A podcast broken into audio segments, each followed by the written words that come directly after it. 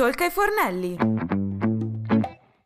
Il podcast di cucina, design e lifestyle di VMF Italia. Benvenuti e benvenuti alla prima puntata di Tolca ai Fornelli, il podcast di VMF Italia dedicato alla cucina. Io sono Giacomo e anche se non ci conosciamo ancora so già che se siete qui è perché ci accomuna una cosa, il piacere di cucinare, il gusto di condividere a tavola, la bellezza di assaporare la vita un piatto alla volta. Dunque, mm, fatemi fare i conti, il piacere di cucinare, il gusto di condividere, la bellezza di assaporare, eccetera, eccetera. Beh, facendo i conti non è solo una cosa in comune ma sono già tre. Direi che è un buon inizio. E allora iniziamo. Quali sono gli ingredienti principali che abbiamo scelto per preparare il podcast di Tolkien Fornelli? Dunque, l'ingrediente principale di ogni puntata è ovviamente la cucina, cui andremo però ad aggiungere sapore parlando anche di design con un pizzico di lifestyle, eh, come si fa con il sale. Il tutto ben amalgamato con un ingrediente segreto che è un ospite. Ogni puntata ce ne sarà uno diverso con cui parlare insieme di questi argomenti. So che vorreste sapere quali sono gli ospiti speciali, ma con ogni ingrediente segreto mica si svela subito. Ve lo diremo di volta in volta, puntata per puntata e con qualche assaggio in anteprima sui canali social di VMF Italia. A proposito, vi seguite già, vero?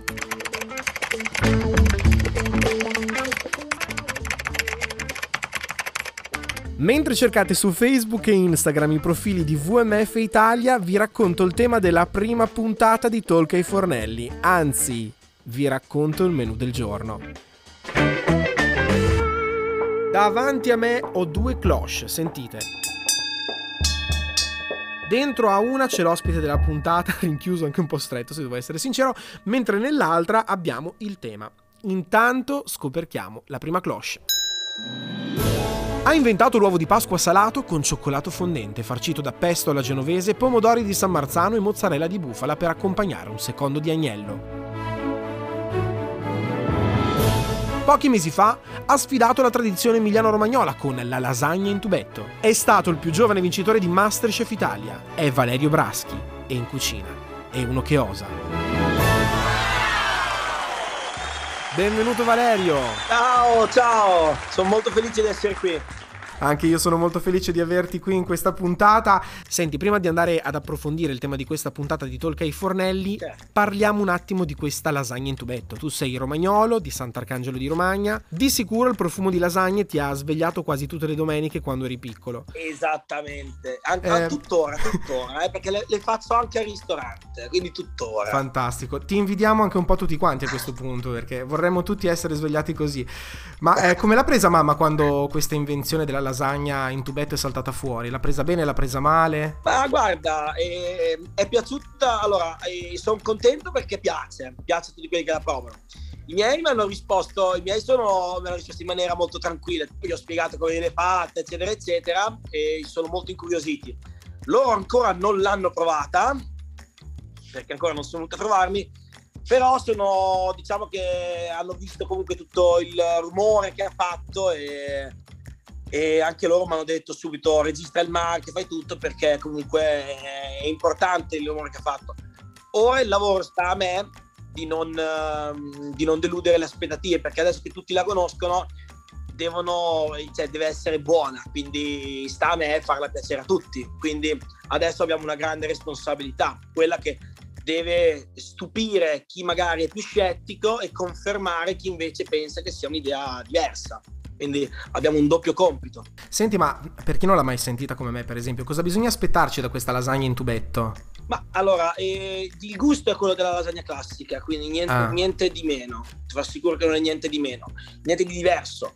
Esteticamente è, un, eh, è molto più, più fredda, più, più è, è- è diversa perché alla fine ti ritrovi uno, uno- uno spazzolino di pasta all'uovo, un tubetto con scritto Valerio Braschi 1978 e un, brodo, e un bicchiere di brodo. Quindi mh, cioè, appena la presenti tutti dicono che cos'è e tu dici la lasagna del 78, la lasagna 2021, 2021. Mm. Quindi è bello giocarci perché poi i clienti rimangono tutti stupiti. Chi invece viene qua che la conosce eh, sa già di carboidrati, quindi l'aspetta, molti prendono il menù apposta per quella e noi siamo doppiamente spronati a fare meglio perché soprattutto chi è scettico dobbiamo farlo credere perché moltissimi me lo dicono siamo scettici e io dico va benissimo perché il mio compito poi è portarti a essere scettico a essere un entusiasta quello è il mio compito. Io lo dico per, per, chi ci ascolta. Valerio mi faceva un gesto che naturalmente voi non vedete perché ci state ascoltando. Immaginatevi il dito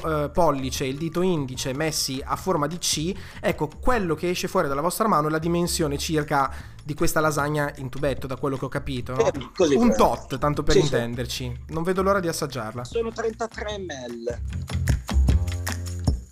A proposito di origini, abbiamo preparato la tua carta d'identità. Vai, sono curioso. Carta d'identità.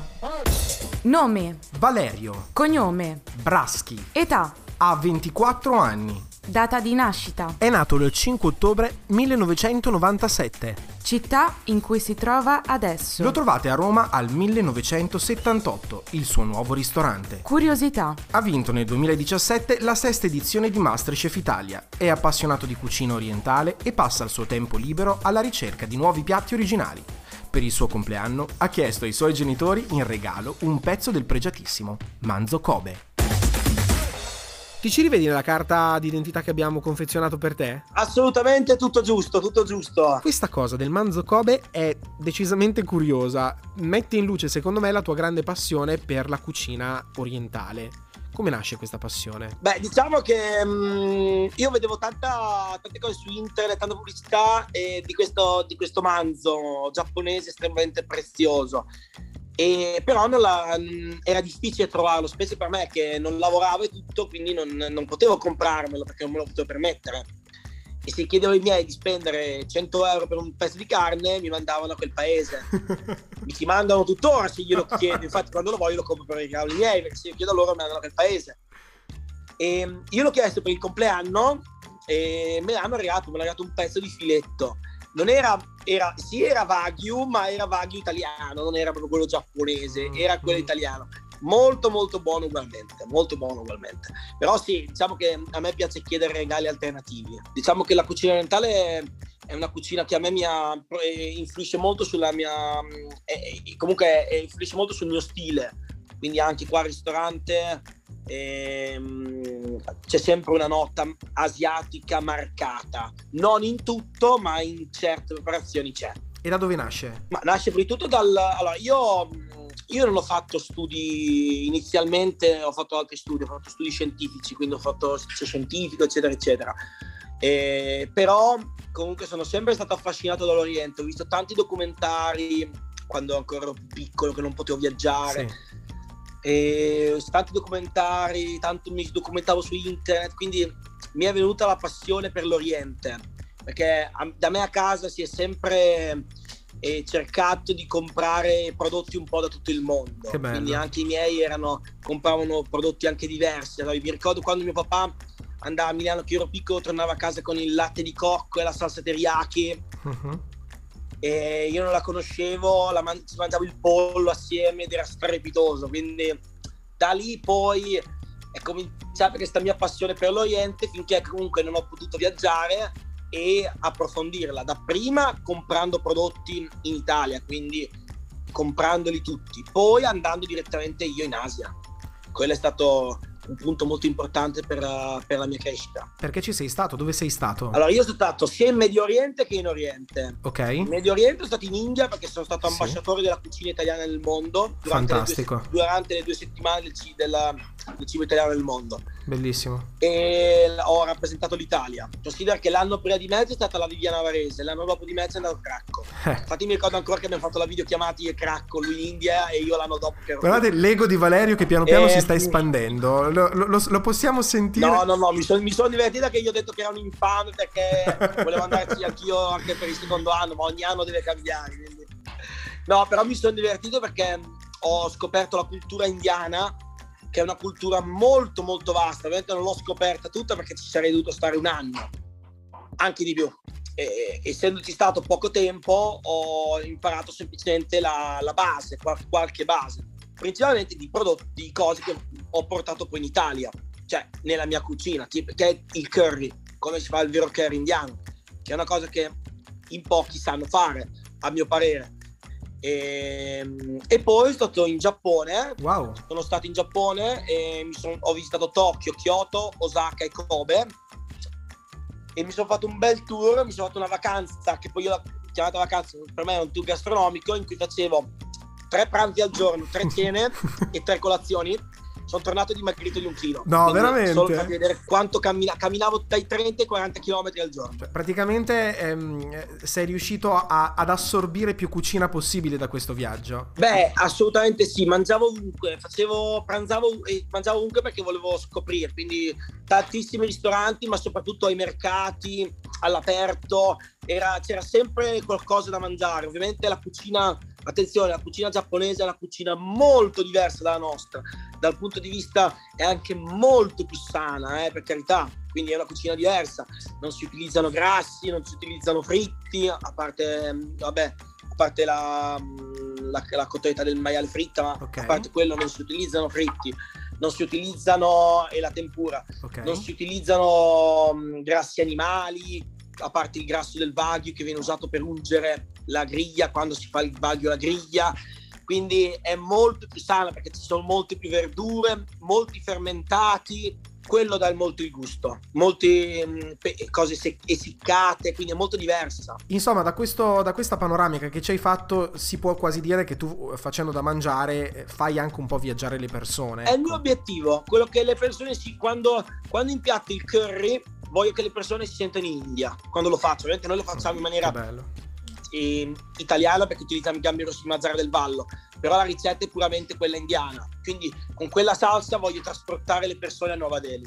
Che dire, vorremmo essere tutti cuochi come te, sapere i tuoi segreti, perché ogni cuoco ha i suoi segreti. Noi non ti chiediamo di, di svelare i tuoi, però se dovessi scegliere tre strumenti che non possono mancare nella tua cucina, tre attrezzi, i tuoi preferiti, Certo. quali sceglieresti? Beh, eh, padella, coltello e tagliere. Molto generico, devono avere delle caratteristiche particolari. Beh, assoluta- assolutamente sì, assolutamente sì, devono essere di un certo... A parte che coltello non ti posso dire il genere perché per ogni cosa c'è un coltello diverso. Chiaro. dalle verdure alla carne, allo sfilettare il pesce, al coltello per i formaggi, al coltello per gli agrumi, c'è tutti, tutto diverso al- al- per tornire le verdure. Padelle, io utilizzo, allora, io al ristorante utilizzo Fusion Tech DVMF Mhm. perché io ho una cucina a vista, Sì, wow. quindi tutte le persone vedono tutto, vedono qualsiasi Certo. cosa nella mia cucina. Quindi è bello che sono, a parte professionali, quindi eh, io utilizzo sia l'induzione che il gas e quelli vanno sia su induzione che gas, quindi per me è il top. Poi sono delle dimensioni che mi servono, sono iperresistenti e non si graffiano, quindi per me che ci, ci lavoro tutto il giorno sono il top e soprattutto sono di design a livello estetico, quindi le persone che si trovano queste padelle, di, pentole di design, eh, diciamo che è un valore aggiunto, anche per chi magari viene, viene dal veto a farsi le foto, rende di più. Rende Diciamolo, sono resistenti, professionali, pure belle. Assolutamente. A proposito di strumenti, senti qua? Tu ce l'hai a casa una cloche o al ristorante? Vai. Perché noi ne abbiamo una, questa che ho suonato, ancora da scoperchiare. Dentro c'è una cosa molto gustosa che è l'argomento della nostra puntata. Andiamo a vedere qual è. Signore e signori, Sua Maestà il cioccolato.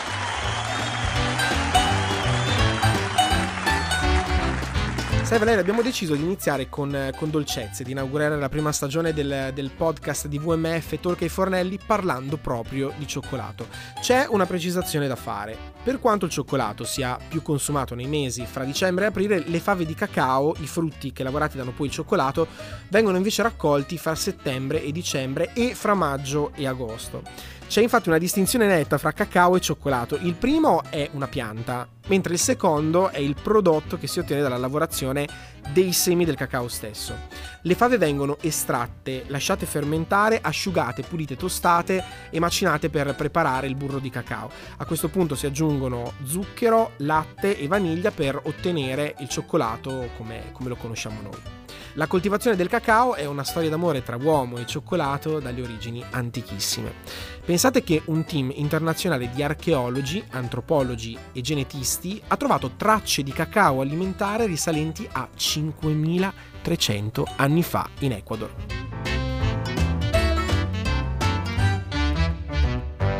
È proprio vero che certi amori non finiscono mai. Mangiare cioccolato mette di buon umore perché il cacao con cui è fatto è ricco di vitamine del gruppo B, di folati e di triptofano, elementi che sono alla base della sintesi della serotonina, che viene anche chiamato l'ormone del buon umore. E se questa è la premessa, sicuramente devono aver avuto una giornata molto storta i vincitori del Guinness World Record per la tavoletta più grande al mondo. 54,38 metri quadri e 922 kg di cioccolato, signore e signori! Enorme! Eh sì, sì, sì, sì, enorme, enorme. Poi credo che ognuno di noi abbia un rapporto particolare con, con il cioccolato. Tu Valerio, come descriveresti il tuo rapporto con il cioccolato? Beh, io adoro il cioccolato perché del resto chi non lo adora. È un ingrediente che mm, c'è nella mia cucina, mi piace mangiarlo, ovviamente non troppo perché altrimenti, eh, a parte che fa ingrassare, e crea anche problemi mangiare troppo cioccolato, però è un ingrediente che, che amo e soprattutto che eh, quando nei momenti di assoluto stress un cubetto di cioccolato fa, eh, fa sempre bene perché comunque rilascia, fa rilasciare molte endorfine sì. quindi rilassa eh, non ho preferenze, io le adoro tutti, tutti i tipi, quindi vado da, da, come mi sento, dal fondente al latte, quindi non, non, ho problemi. Sappiamo che sei stato a Giaveno, in Piemonte, nella cioccolateria di, di Guido Castagna durante il tour di Uno Chef in Bottega.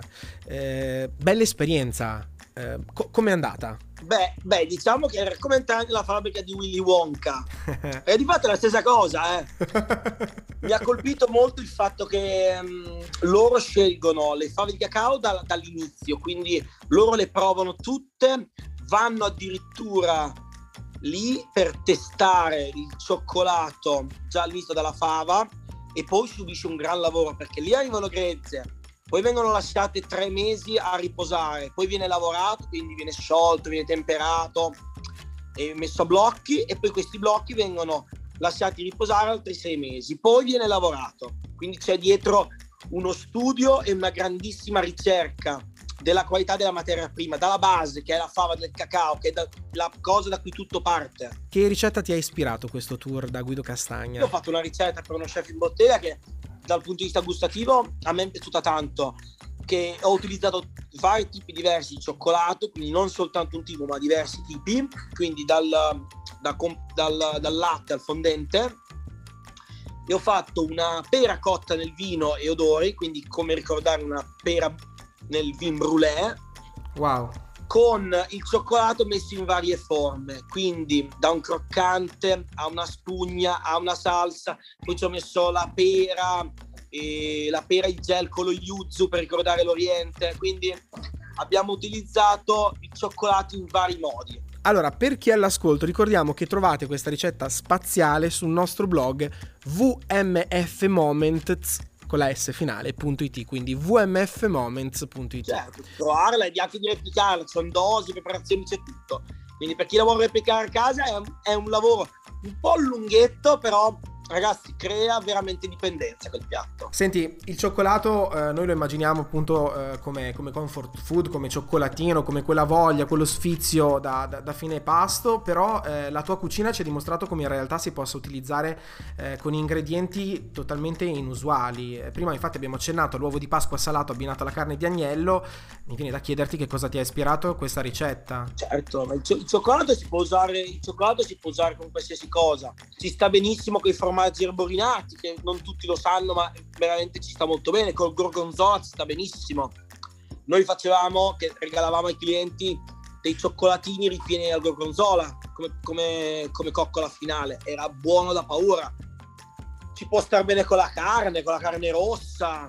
Cioè ma anche nella cucina tradizionale il cioccolato viene utilizzato nelle preparazioni salate. Basti pensare, io adesso vivo a Roma, a Roma nella coda alla vaccinara, tantissimi ci grattugiano il cioccolato alla fine. Veramente?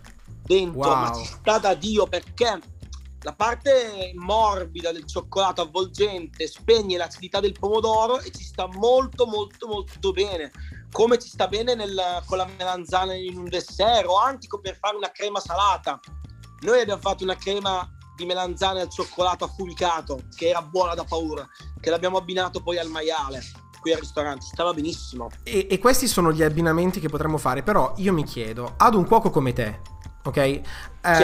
a cui viene in mente di fare un uovo di Pasqua da abbinare ad una... Cioè, da dove viene l'idea? Questo è il punto. Cioè, ti svegli una mattina... Beh, l'idea viene, quella, viene quella di prendere un ingrediente come l'uovo, un, un, dolce come l'uovo di Pasqua, che è stato prettamente sempre considerato un dolce, dire perché non lo facciamo salato? Uh-huh. Chi ha detto che non... Cioè, la cosa che io odio in cucina è chi ha detto che non si, quelle gente non si può fare? E io penso, ma chi è che l'ha detto? Esiste un Vangelo? Esistono i dogmi? No, non penso. Ognuno può sperimentare quello che vuole. Cosa conta alla fine? Alla fine conta il gusto, che deve essere buono. Quindi tutti sono liberi di sperimentare. Non ci chiudiamo in una mentalità che diciamo, eh no, non si può fare perché, perché non si fa. Se qualcosa non si fa, è perché magari ancora deve essere stato fatto. Quindi provare sempre, per me bisogna sempre provare a fare tutto. Io non mi tiro mai indietro nel fare abbinamenti strani. Un abbinamento che me ha fatto impazzire è cookies e cavolo nero. È buono da paura. Esempio stupido, eh. Ci ho anche fatto un dessert a base di cookies e cavolo nero, ma è buono da paura. I biscotti. I biscotti cookies col cavolo nero ci stanno benissimo. Ci ho fatto un dessert, una reinterpretazione con cioccolato e chips di cavolo nero e gelato al caramello. È buono da paura. Vabbè, ragazzi, eh, mi viene da dire questa cosa: sperimentate, sperimentate, sperimentate. Eh, ma guarda che io è nato perché ho mangiato, ho mangiato prima una foglia di cavolo nero, poi un biscotto, l'odore in bocca mi piaceva, allora che ho fatto? Ho preso una foglia di cavolo nero essiccata, che l'ho essiccata in microonde un minuto, con un biscotto, l'ho mangiata assieme e ho detto buonissimo. E allora ha detto, allora chi ha detto che non si può fare? Solo perché non si fa non vuol dire che non si possa fare. Provate. Girate per casa, spiluccate, sentite gli odori in bocca, magari vi viene l'idea come, come a Valerio Braschi è venuto quella volta che ha fatto questo dolce. Certo, ma è bello, è bello questo, questo è il bello, che chiunque può creare qualcosa di nuovo. Chiunque. Non è vero che è tutto già stato scoperto. Tutti possono creare qualcosa di nuovo e di diverso non ci fermiamo alle apparenze. Abbiamo parlato di cucina del futuro, ovvero di cose che ancora non sono state inventate, però ci sono ricette del passato che hanno usato eh, il, il, cioccolato esattamente come, come lo abbiamo inteso in questo momento. A proposito di ciò, vogliamo raccontarti qualcosa di più di una ricetta dal passato nella nostra rubrica Kitchenpedia. Kitchenpedia, il gusto di sapere tutto sulla cucina. In origine il cacao veniva consumato come bevanda per nulla dolce, anzi arricchita dal peperoncino, ancora oggi uno degli abbinamenti preferiti per il cioccolato fondente. Ma si può andare oltre al peperoncino, abbinandolo ad altri ortaggi. Come succede nella tradizione amalfitana dove la cioccolata viene accostata alle melanzane fritte. È un abbinamento insolito che non tutti hanno il coraggio di assaggiare. Tuttavia, chi ha avuto il piacere lo ama alla follia. Le melanzane al cioccolato piacquero moltissimo anche alla corte degli zar, dopo che la nipote di Nicola II decise di alloggiare per qualche tempo in Campania. La prelibata ricetta nacque nel convento delle suore agostiniane di Santa Maria della Misericordia, ma venne in poco tempo donata ai pasticceri del luogo fino a diventare parte della tradizione culinaria sorrentina. Le hai mai sentite tu le melanzane fritte al cioccolato? Sì, mi è capitato quando sono stato in Campania. C'ho, c'ho un mio amico che ci abita e quindi ci vado spesso. Me, me la fate provare. Sono buonissime. È buono da paura. Valerio, c'è un gioco che abbiamo preparato per gli ospiti di Tolka ai Fornelli. Un momento molto serio. Vai, vai. In cucina si gioca sempre con la vista, il gusto e l'olfatto, ma Tolka ai Fornelli è un podcast, quindi noi giochiamo affinando il quinto senso, l'udito. Il gioco si chiama Senti un po'. Prima di iniziare a giocare dovrei decidere uno dei quattro verbi legati alla cucina e al mondo VMF, che come tu sai sono preparare, cucinare, bere e mangiare. Tu potrai scegliere il verbo con cui giocare, sappi che per ogni verbo è stato scelto un suono tipico della cucina che dovrai indovinare. Quindi a te la scelta, vuoi giocare con preparare, cucinare, bere o mangiare? Preparare. Questo è il suono di preparare. Attenzione, massimo ascolto, devi riuscire ad indovinarlo. Sono curioso, vai, vai.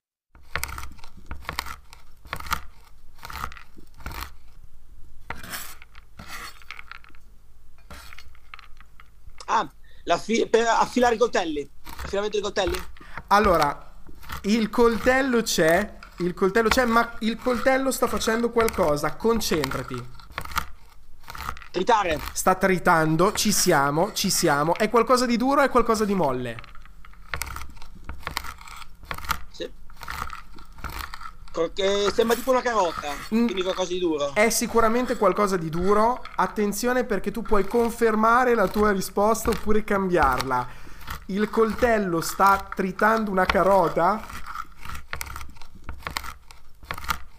No, no, no, no, no. No, no, infatti, infatti, infatti. Sembra qualcosa qualcosa che rotola di piccolo. Eh. È... Noci, mandorle, una cosa del genere? Ragazzi, non ci credo. È esatto! Grande